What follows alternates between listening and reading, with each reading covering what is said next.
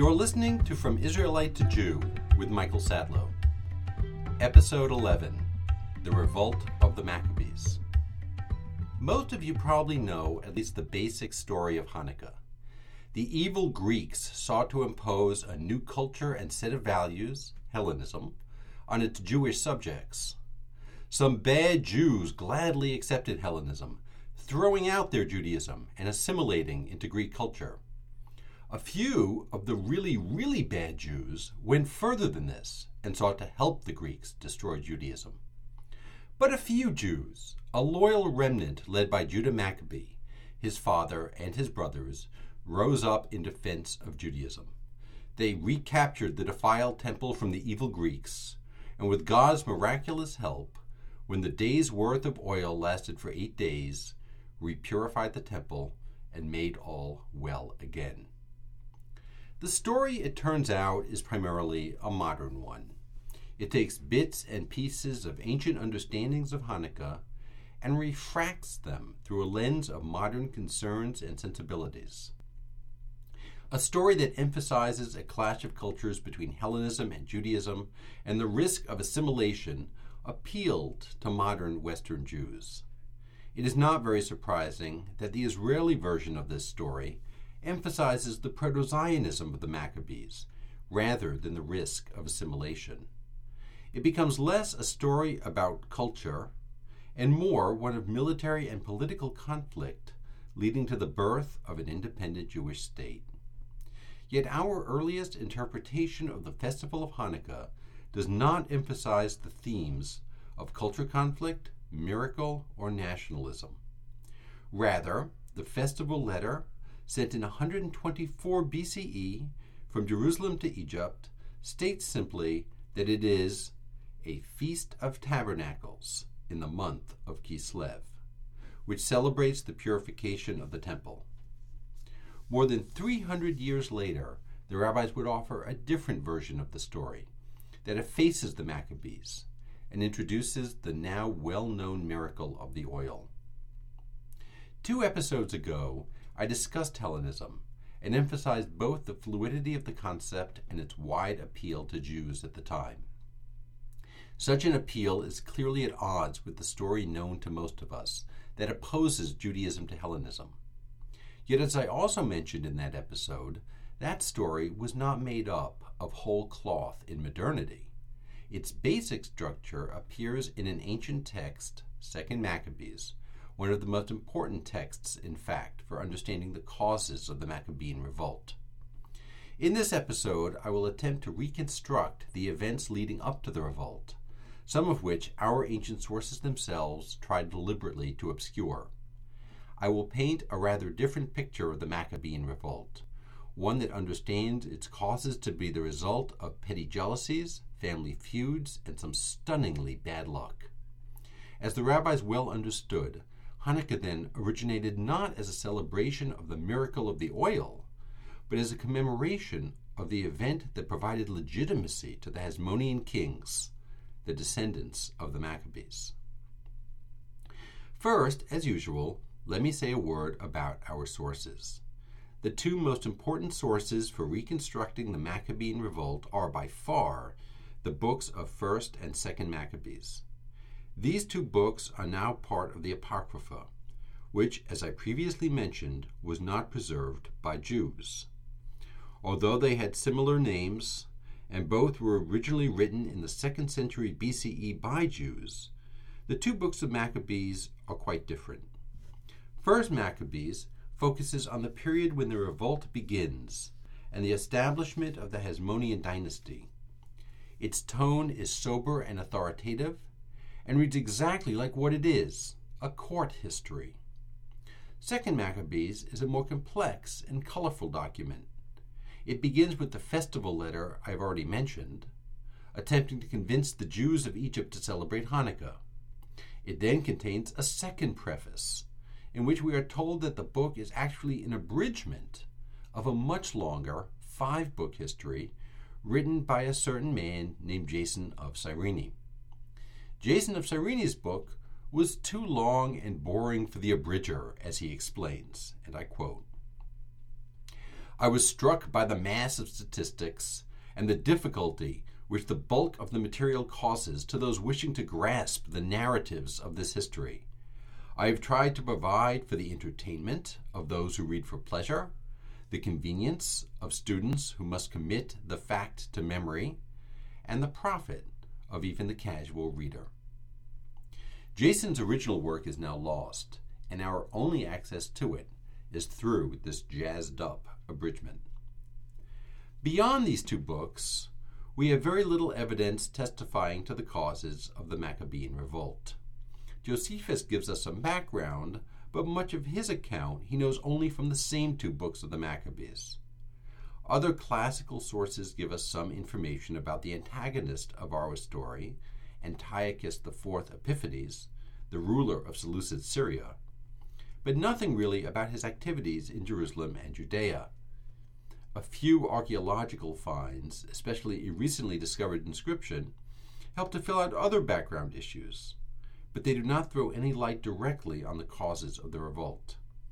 So we are left more or less where we began, with 1st and especially 2nd Maccabees. 2nd Maccabees begins its account with a declaration of the good old days, when Jerusalem was under the rule of the revered high priest Onias III. Onias III was the son of Simon II, who was lavishly praised by Ben Sira, Ecclesiasticus. Onias thus claimed descent back to Joshua, the first high priest who came back to Jerusalem from exile with Zerubbabel.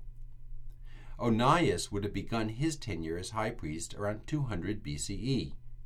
Remember that this is the time during which books such as Ecclesiastes and Ecclesiasticus were written.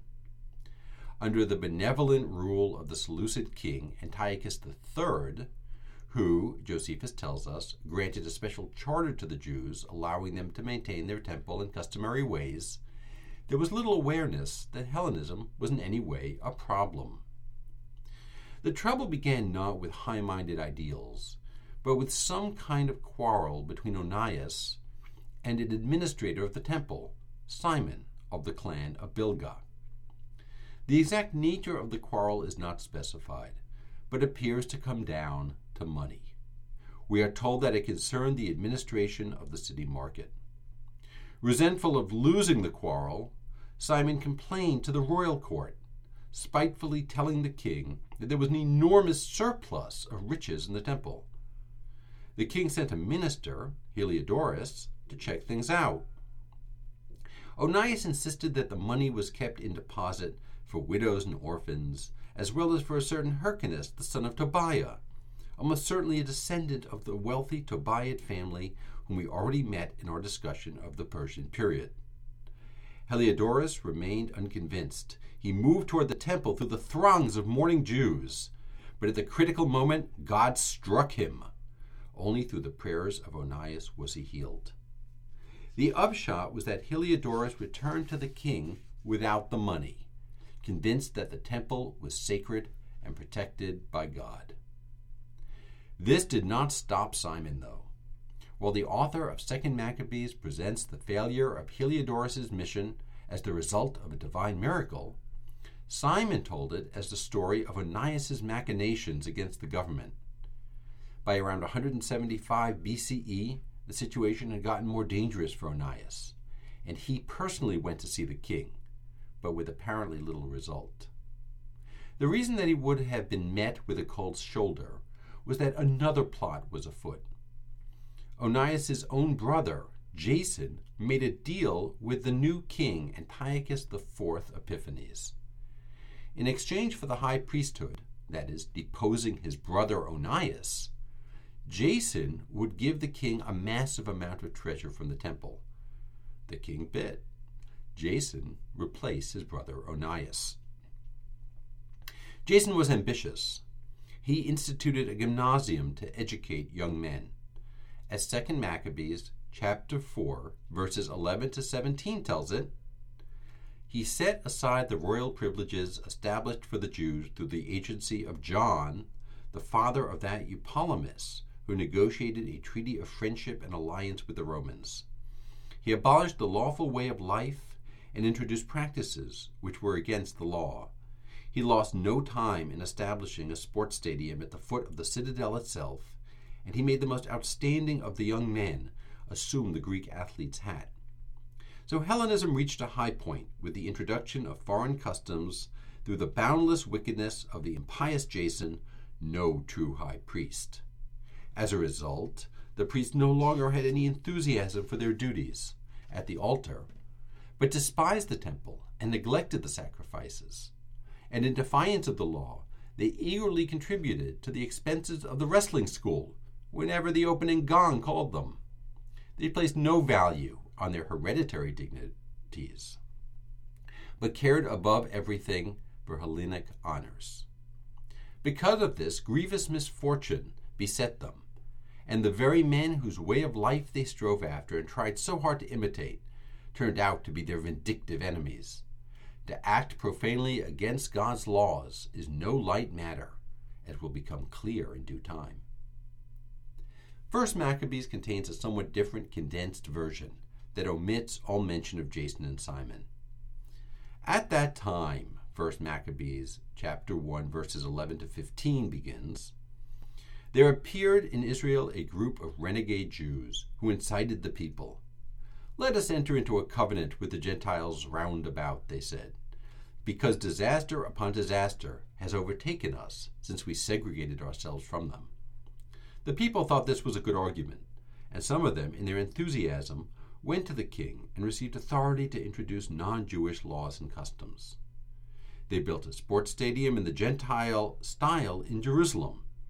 They removed their marks of circumcision and repudiated the Holy Covenant.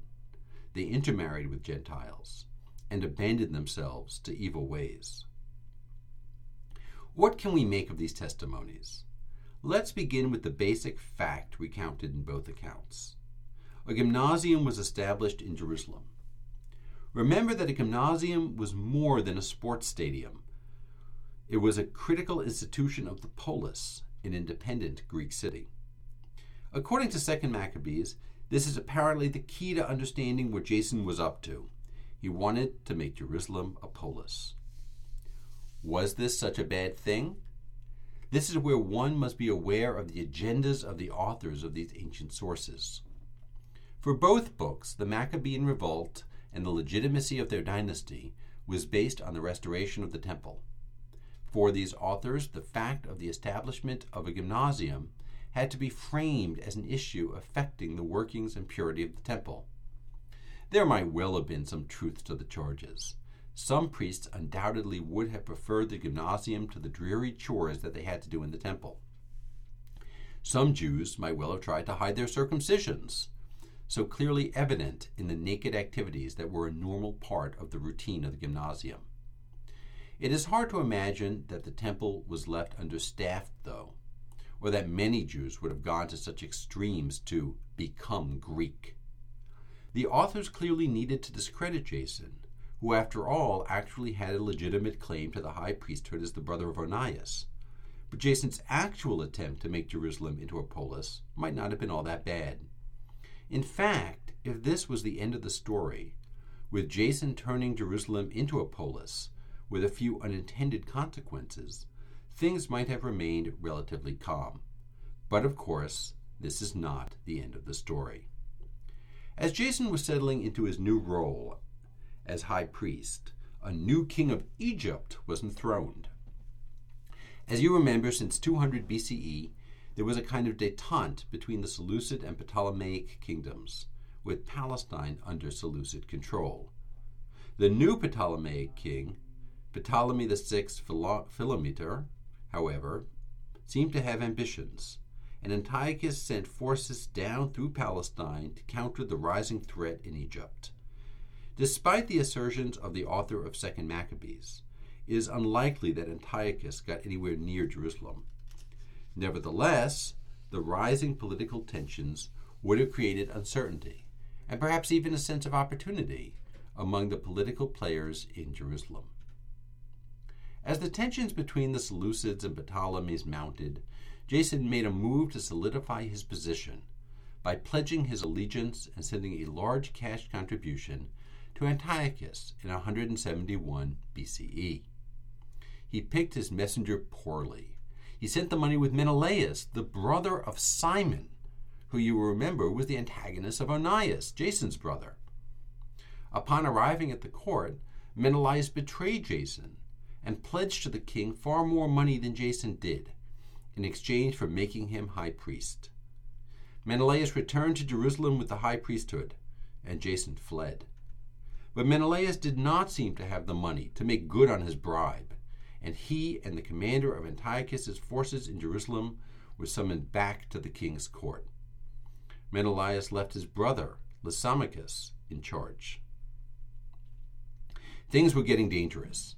Before Menelaus arrived at the court, Antiochus left in order to put out two revolts caused by the uncertainty of the approaching confrontation between the two great kingdoms.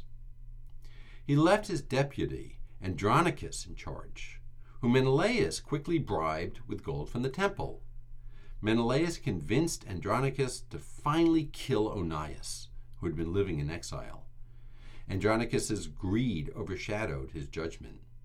The killing caused Jewish unrest, and upon returning from putting down the revolts in the kingdom, Antiochus had Andronicus executed.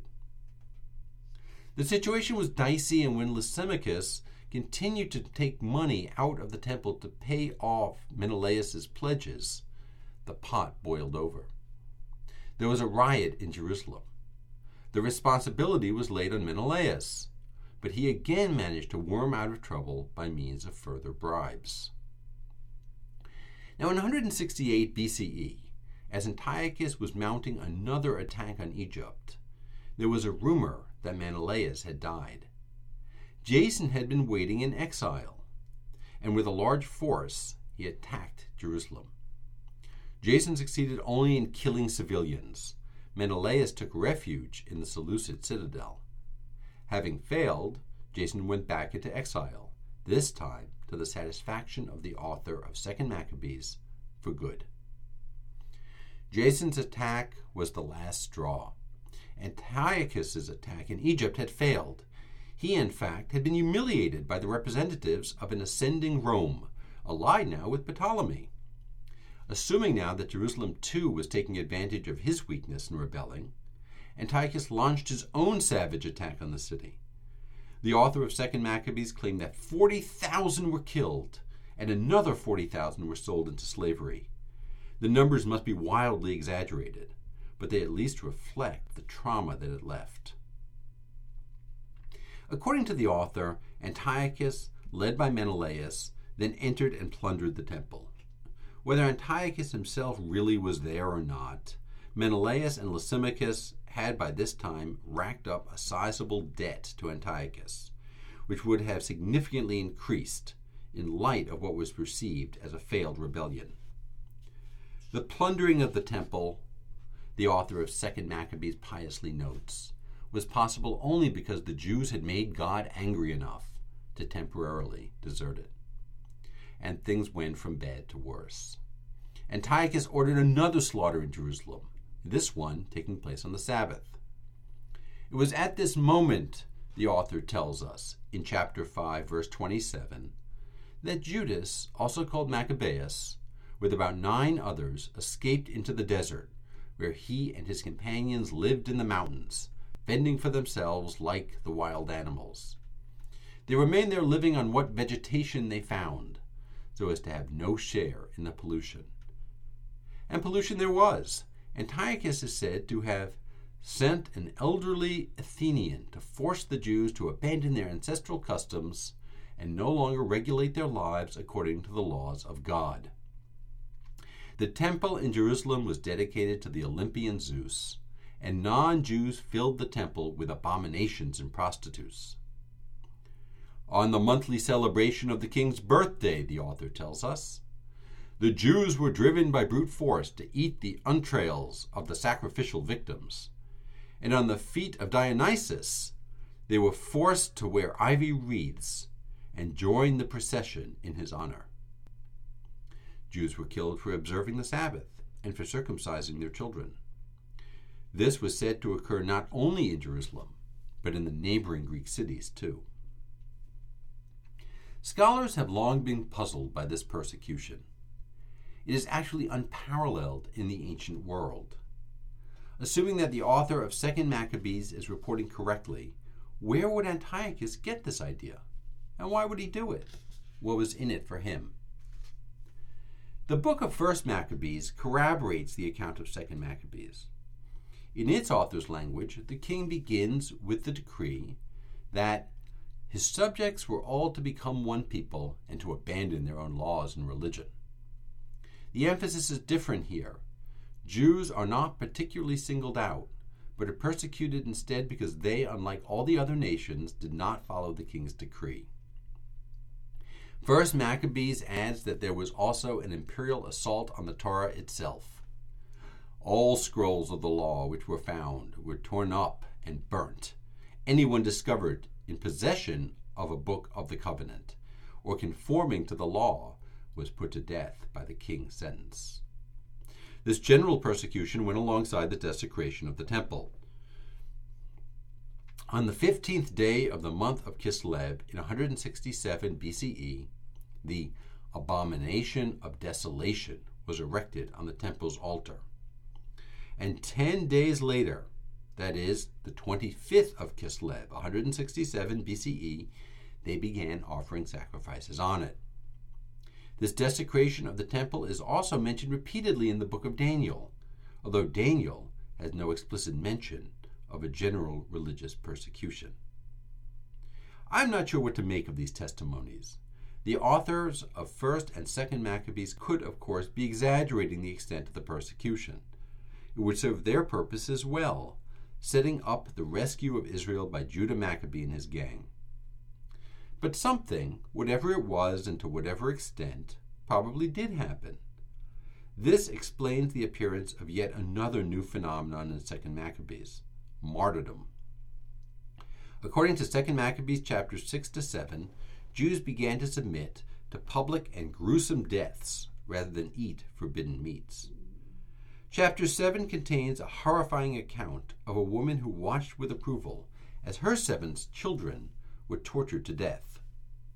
As the torturers themselves pleaded with the mother to counsel her youngest son to eat the meat so at least he might live, she said to him in Hebrew, My son, take pity on me. I carried you nine months in the womb, suckled you three years, reared you and brought you up to your present age. I beg you, child, look at the sky and the earth, see all that is in them, and realize that God made them out of nothing, and that man comes into being the same way. Do not be afraid of this butcher, accept death, and prove yourself worthy of your brothers, so that by God's mercy I may receive you back again, along with them. Her son, now fortified against the entreaties of his persecutors, met his doom to be followed immediately by his own mother. This is almost certainly a fictitious account, but there is no good reason to doubt its underlying assumption that some Jews gave up their lives rather than be forced to violate the will of their God. Whatever form Antiochus's actual persecution took, and whatever its actual scope, it gave birth to martyrdom. Probably directly linked to martyrdom in fact, enabling it, is the rise of a concept of an afterlife. The mother expresses the hope that she will again receive her children after death. When and how is not clear. Does she mean as disembodied souls in heaven, or as resurrected individuals in the world to come? Either way you take it, though, it reflects a belief in an individual's life after death, which, if present at all in earlier literature, is certainly more implicit than explicit. It is confidence in a life after death that enables martyrdom. Just when things seemed to be at their bleakest, Judah Maccabee emerged from the wilderness. In 165 BCE, Judah organized partisans, and they began what we can somewhat anachronistically refer to as guerrilla operations in the towns and countryside. These small gains eventually came to the notice of the king, and the ruthless general Nicanor was sent to crush the rebellion. Judah divided his army into four, putting the other three under the commands of his brothers Simon, Josephus, and Jonathan. Another brother, Eleazar, read the Torah out loud. They prayed to God and then engaged. Nicanor was routed, and only the advent of the Sabbath prevented Judah's army from pursuing the remnant of his army. After the Sabbath was over, we read in 2 Maccabees chapter 8 verses 28 to 29, they distributed some of the spoils among the victims of persecution and the widows and the orphans. The remainder they divided among themselves. This done altogether made supplication to the merciful Lord, praying him to be fully reconciled with his servants. I have, in these last words on Judah Maccabees' rebellion, been following 2nd Maccabees. But it is precisely here that 1st Maccabees picks up with far more detail. According to 1st Maccabees, it was actually Judah's brother, Mattathias, who started resisting. He and his family, the author carefully writes, were from a noted priestly family in Jerusalem who, at the time of the rebellion, were living in the town of Modi'in. This is a critical detail for the family's ultimate claim to the high priesthood. In any event, according to 1st Maccabees, Judah's forces saw a bit of battle before Nicanor's forces approached. 1st Maccabees then describes Judah's tactics in much more detail, but with more or less the same outcome. The Seleucids are routed and their camp plundered, although 1st Maccabees does not include any mention of an approaching Sabbath. Although Antiochus had died in great pain, as befits an enemy of God, the author of 2nd Maccabees gleefully relates, the Seleucid army tried again the next year, but it too was again defeated. It was at this point, in 164 BCE, that Judah marched on Jerusalem. Judah and his men retook the temple, and he appointed unblemished priests to clean it out. This turned out to be a little bit tricky. The altar had been desecrated by the abomination of desolation, but the stones were still holy. In the end, Judah decided to destroy the altar and store the stones, but to build a new altar there from different stones. They rebuilt what they needed to and set up the lamps, breads of presents, and reinstituted the incense sacrifice. It was then on the 25th day of Kislev in 164 BCE that the sacrifices were reinstated. We read in 1 Maccabees chapter 4 verse 29, Then Judas his brothers and the whole congregation of Israel decreed that the rededication of the altar should be observed with joy and gladness at the same season each year for 8 days beginning on the 25th of Kislev. The measure, according to 2 Maccabees, chapter 10, verse 8, was passed by public assembly. The struggles of Judah and his brothers, as we will see in the next episode, are still not quite over. But at the very end of 164 BCE, exactly three years after sacrifices began to be offered on the abomination of desolation, the temple is firmly in Jewish hands and will remain so for the next century or so. I want to conclude with a somewhat provocative question Did it have to happen? The story of Hanukkah is sometimes told as an inevitable clash between Judaism and Hellenism. If it wasn't Antiochus, it would have been someone else. Yet the story that I have told here is different. It is a story in which greed and family rivalries, both within and between families, erupted in totally unpredictable ways to lead to a national calamity that nobody could have believed was possible. Antiochus was not supposed to see Jason's attack on Jerusalem as a rebellion against Seleucid sovereignty. Nor could anyone expect Antiochus's harsh and, more importantly, unprecedented response. There was nothing inevitable here. There was no clash of cultures. Remember that as soon as the temple was purified, the public assembly voted to establish a Jewish holiday, a Hellenistic procedure, if there ever was one. If Hanukkah and the rededication of the temple could be said to mark a historical turning point, I think that that point should best be seen not as the end of the rebellion, but rather as the beginning of the Hasmonean rule. In the next episode, we will see how the struggle of Judah and his brothers were far from over, and will consider the next century or so of the independent Jewish state ruled by their descendants.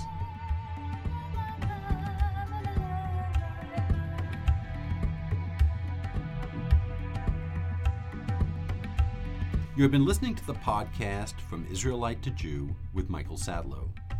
The original score is by Neil Ginsberg with vocals by Michelle Tattenbaum. Technical assistance was provided by the Language Resource Center and the Instructional Technology Group, both at Brown University.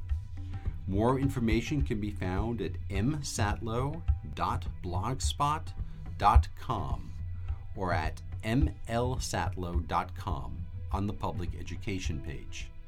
I welcome your comments. Thank you for listening.